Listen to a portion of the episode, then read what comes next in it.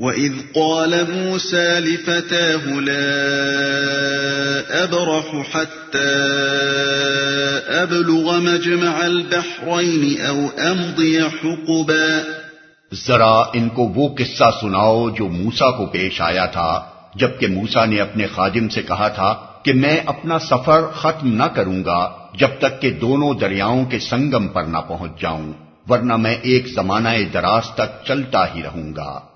اس مرحلے پر یہ قصہ سنانے سے مقصود کفار اور مومنین دونوں کو ایک اہم حقیقت پر متنبع کرنا ہے۔ اور وہ یہ ہے کہ ظاہر بھی نگاہ دنیا میں بظاہر جو کچھ ہوتے دیکھتی ہے، اس سے بالکل غلط نتائج عکس کر لیتی ہے۔ کیونکہ اس کے سامنے اللہ تعالیٰ کی وہ مسلحتیں نہیں ہوتی جنہیں ملوز رکھ کر وہ کام کرتا ہے۔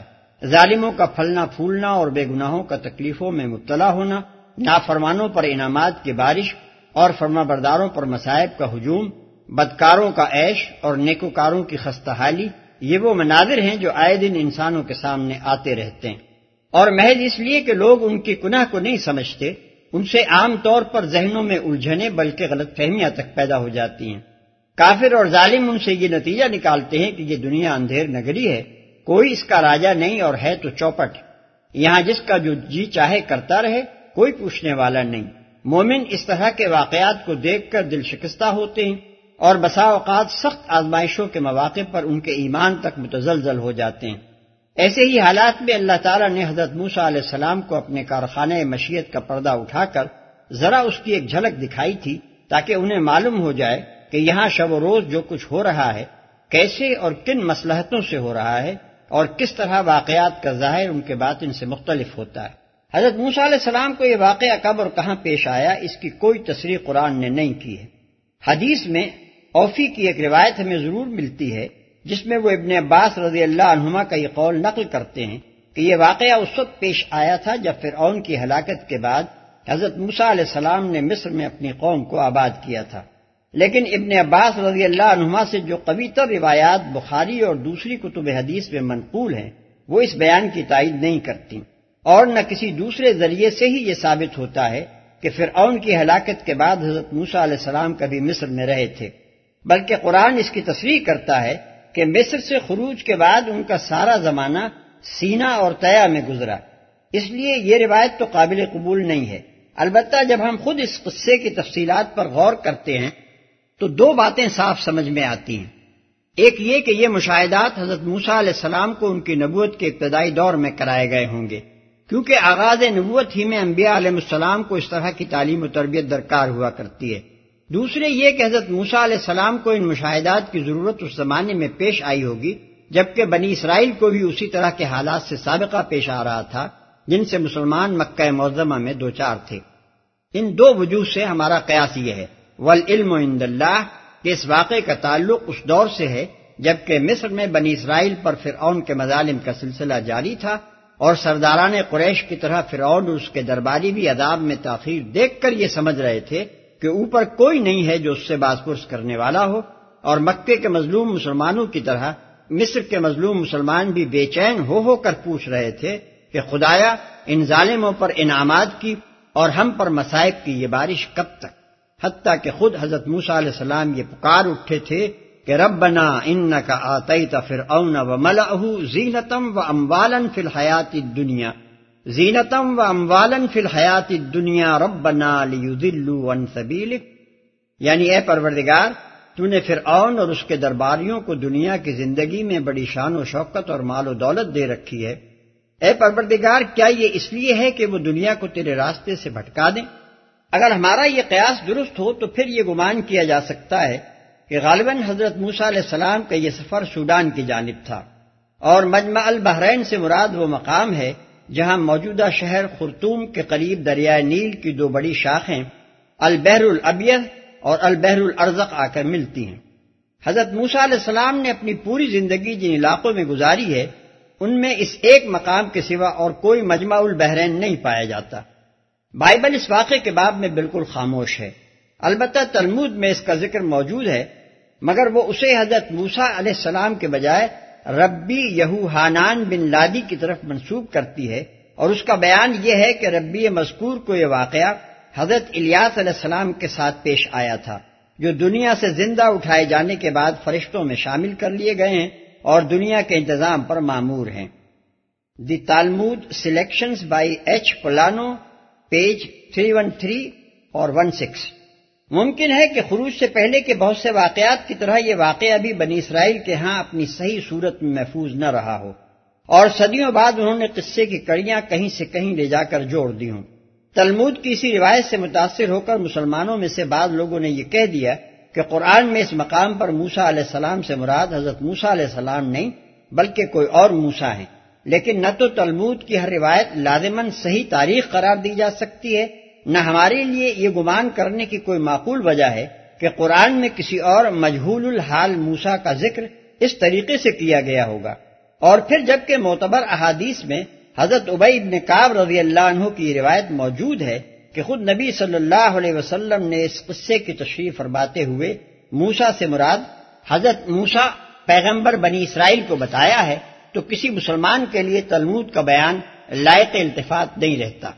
مستشرقین مغرب نے اپنے معمول کے مطابق قرآن مجید کے اس قصے کے بھی ماخذ کا کھوج لگانے کی کوشش کی ہے اور تین قصوں پر انگلی رکھ دی ہے کہ یہ ہے وہ مقامات جہاں سے محمد صلی اللہ علیہ وسلم نے نقل کر کے یہ قصہ بنا لیا اور پھر دعویٰ کر دیا کہ یہ تو میرے اوپر بذریعہ وہی نازل ہوا ہے۔ ایک داستان گلگامیش، دوسرے سکندر نامہ سریانی اور تیسرے وہ یہودی روایت جس کا ہم نے اوپر ذکر کیا ہے۔ لیکن یہ بدتینت لوگ علم کے نام سے جو تحقیقات کرتے ہیں، اس میں پہلے اپنی جگہ یہ طے کر لیتے ہیں کہ قرآن کو بہرحال منزل من اللہ تو نہیں ماننا ہے۔ اب کہیں نہ کہیں سے اس امر کا ثبوت بہم پہنچانا ضروری ہے کہ جو کچھ محمد صلی اللہ علیہ وسلم نے اس میں پیش کیا ہے، یہ فلاں فلاں مقامات سے چرائے ہوئے مضامین اور معلومات ہیں۔ اس طرز تحقیق میں یہ لوگ اس قدر بے شرمی کے ساتھ کھینچ تان کر زمین آسمان کے قلابے ملاتے ہیں کہ بے اختیار گھن آنے لگتی ہے اور آدمی کو مجبوراً کہنا پڑتا ہے کہ اگر اسی کے نام علمی تحقیق ہے تو لانت ہے اس علم پر اور اس تحقیق پر۔ ان کی اس متاثبانہ افطرا پردازی کا پردہ بالکل چاک ہو جائے اگر کوئی طالب علم ان سے صرف چار باتوں کا جواب طلب کرے۔ اول یہ کہ آپ کے پاس وہ کیا دلیل ہے جس کی بنا پر آپ دو چار قدیم کتابوں میں قرآن کے کسی بیان سے ملتا جلتا مضمون پا کر یہ دعویٰ کر دیتے ہیں کہ قرآن کا بیان لازمن انہی کتابوں سے ماخوذ ہے۔ دوسرے یہ کہ مختلف زبانوں کی جتنی کتابیں آپ لوگوں نے قرآن مجید کے قصوں اور دوسرے بیانات کی ماخذ قرار دی ہیں۔ اگر ان کی فہرست بنائی جائے تو اچھے خاصے کتب خانے کی فہرست بن جائے۔ کیا ایسا کوئی کتب خانہ مکے میں اس وقت موجود تھا اور مختلف زبانوں کے مترجمین بیٹھے ہوئے محمد صلی اللہ علیہ وسلم کے لیے مواد فراہم کر رہے تھے؟ اگر ایسا نہیں ہے اور آپ کا سارا انحصار ان دو تین سفروں پر ہے جو نبی صلی اللہ علیہ وسلم نے نبوت سے کئی سال پہلے عرب سے باہر کیے تھے۔ تو سوال یہ ہے کہ آخر ان تجارتی سفروں میں آ حضرت صلی اللہ علیہ وسلم کتنے کتب خانے نقل یا حفظ کر لائے تھے؟ اور اعلان نبوت سے ایک دن پہلے تک بھی آ حضرت صلی اللہ علیہ وسلم کی ایسی معلومات کا کوئی نشان آپ صلی اللہ علیہ وسلم کی بات چیت میں نہ پائے جانے کی کیا معقول وجہ ہے؟ تیسرے یہ کہ کفار مکہ اور یہودی اور نصرانی سب آپ ہی لوگوں کی طرح اس تلاش میں تھے کہ محمد صلی اللہ علیہ وسلم کے مضامین کہاں سے لاتے ہیں؟ کیا آپ بتا سکتے ہیں کہ حضرت صلی اللہ علیہ وسلم کے معاصرین کو اس سرقے کا پتہ نہ چلنے کی کیا وجہ ہے؟ انہیں تو بار بار تحدی کی جا رہی تھی کہ یہ قرآن منزل بن اللہ ہے، وہی کے سوا اس کا کوئی ماخذ نہیں ہے۔ اگر تم اسے بشر کا کلام کہتے ہو تو ثابت کرو کہ بشر ایسا کلام کہہ سکتا ہے۔ اس چیلنج نے حضرت صلی اللہ علیہ وسلم کے معاصر دشمنان اسلام کی کمر توڑ کر رکھ دی، مگر وہ ایک ماخذ کی بھی نشاندہی نہ کر سکے، جس سے قرآن کے ماخوذ ہونے کا کوئی معقول آدمی یقین تو درکنار شک ہی کر سکتا۔ سوال یہ ہے کہ معاشرین اس سراغ رسانی میں ناکام کیوں ہوئے؟ اور ہزار بارہ سو برس کے بعد آج معاندین کو اس میں کیسے کامیابی نصیب ہو رہی ہے؟ آخری اور سب سے اہم سوال یہ ہے کہ اس بات کا امکان تو بہرحال ہے نا کہ قرآن منزل من اللہ ہو اور وہ پچھلی تاریخ کے انہی واقعات کی صحیح خبریں دے رہا ہو جو دوسرے لوگوں تک صدیوں کے دوران میں زبانی روایات سے مسق ہوتی ہوئی پہنچی ہوں اور افسانوں میں جگہ پا گئی ہوں۔ اس امکان کو کس معقول دلیل کے بنا پر بالکل ہی خارج از بحث کر دیا گیا۔ اور کیوں صرف اسی ایک امکان کو بنا بحث و تحقیق بنا لیا گیا کہ قرآن ان قصوں ہی سے باخوذ ہو جو لوگوں کے پاس زبانی روایات اور افسانوں کی شکل میں موجود تھے۔ کیا مذہبی تعصب اور اناد کے سوا اس ترجیح کی کوئی دوسری وجہ بیان کی جا سکتی ہے؟ ان سوالات پر جو شخص بھی غور کرے گا، وہ اس نتیجے تک پہنچے بغیر نہ رہ سکے گا کہ مستشرقین نے علم کے نام سے جو کچھ پیش کیا ہے، وہ در حقیقت کسی سنجیدہ طالب علم کے لیے قابل التفات نہیں ہے۔ فلما بلغا مجمع بينهما نسيا حوتهما فاتخذ سبيله في البحر سربا پس جب وہ ان کے سنگم پر پہنچے تو اپنی مچھلی سے غافل ہو گئے اور وہ نکل کر اس طرح دریا میں چلی گئی جیسے کوئی سرنگ لگی ہے۔ فلما جاوزا قال لفتاه آتنا غداءنا لقد لقينا من سفرنا هذا نصبا۔ آگے جا کر موسا نے اپنے خادم سے کہا لاؤ ہمارا ناشتہ۔ آج کے سفر میں تو ہم بری طرح تھک گئے ہیں۔ قال أرأيت إذ أوينا إلى الصخرة فإني نسيت الحوت وما أنسانيه إلا الشيطان أن أذكره واتخذ سبيله في البحر عجبا۔ خادم نے کہا آپ نے دیکھا یہ کیا ہوا؟ جب ہم اس چٹان کے پاس ٹھہرے ہوئے تھے، اس وقت مجھے مچھلی کا خیال نہ رہا اور شیطان نے مجھ کو ایسا غافل کر دیا کہ میں اس کا ذکر آپ سے کرنا بھول گیا۔ مچھلی تو عجیب طریقے سے نکل کر دریا میں چلی گئی۔ قال ذلك ما كنا نبغ۔ فارتدا على آثارهما قصصا۔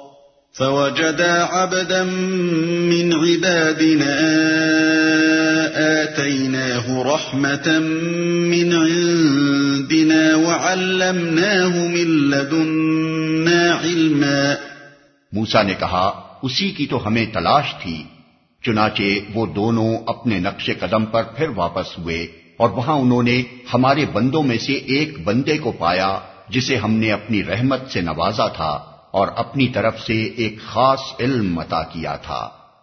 اسی کی تو ہمیں تلاش تھی۔ یعنی منزل مقصود کا یہی نشان تو ہم کو بتایا گیا تھا۔ اس سے خود بخود یہ اشارہ نکلتا ہے کہ حضرت موسا علیہ السلام کا یہ سفر اللہ تعالیٰ کے حکم سے تھا۔ اور ان کو منزل مقصود کی علامت یہی بتائی گئی تھی کہ جہاں ان کے ناشتے کی مچھلی غائب ہو جائے، وہی مقام اس بندے کی ملاقات کا ہے جس سے ملنے کے لیے وہ بھیجے گئے تھے۔ ایک خاص علم عطا کیا تھا۔ اس بندے کا نام تمام معتبر احادیث میں خضر بتایا گیا۔ ہے اس لیے ان لوگوں کے اقوال کسی التفات کے مستحق نہیں ہیں جو اسرائیلی روایات سے متاثر ہو کر حضرت الیاس علیہ السلام کی طرف اس قصے کو منسوخ کرتے ہیں۔ ان کا یہ قول نہ صرف اس بنا پر غلط ہے کہ نبی صلی اللہ علیہ وسلم کے ارشاد سے متصادم ہوتا ہے، بلکہ اس بنا پر بھی سراسر لغو ہے کہ حضرت الیاس علیہ السلام حضرت موسا علیہ السلام کے کئی سو برس بعد پیدا ہوئے ہیں۔ حضرت موسا علیہ السلام کے خادم کا نام بھی قرآن میں نہیں بتایا گیا۔ البتہ بعض روایات میں ذکر ہے کہ وہ حضرت یوش بن نون تھے جو بعد میں حضرت موسا علیہ السلام کے خلیفہ ہوئے۔ قال له موسى هل أتبعك على أن تعلمني مما علمت رشدا؟ موسا نے اس سے کہا کیا میں آپ کے ساتھ رہ سکتا ہوں؟ تاکہ آپ مجھے بھی اس دانش کی تعلیم دیں جو آپ کو سکھائی گئی ہے۔ قال إنك لن تستطيع معي صبرا وكيف تصبر على ما لم تحط به خبرا اس نے جواب دیا آپ میرے ساتھ صبر نہیں کر سکتے اور جس چیز کی آپ کو خبر نہ ہو آخر آپ اس پر صبر کر بھی کیسے سکتے ہیں؟ قال ستجدني إن شاء الله صابرا ولا أعصي لك أمرا۔ موسا نے کہا، انشاءاللہ آپ مجھے صابر پائیں گے اور میں کسی معاملے میں آپ کی نافرمانی نہ کروں گا۔ قال فإن اتبعتني فلا تسألني عن شيء حتى أحدث لك منه ذكرا۔ اس نے کہا اچھا اگر آپ میرے ساتھ چلتے ہیں تو مجھ سے کوئی بات نہ پوچھیں جب تک کہ میں خود اس کا آپ سے ذکر نہ کروں۔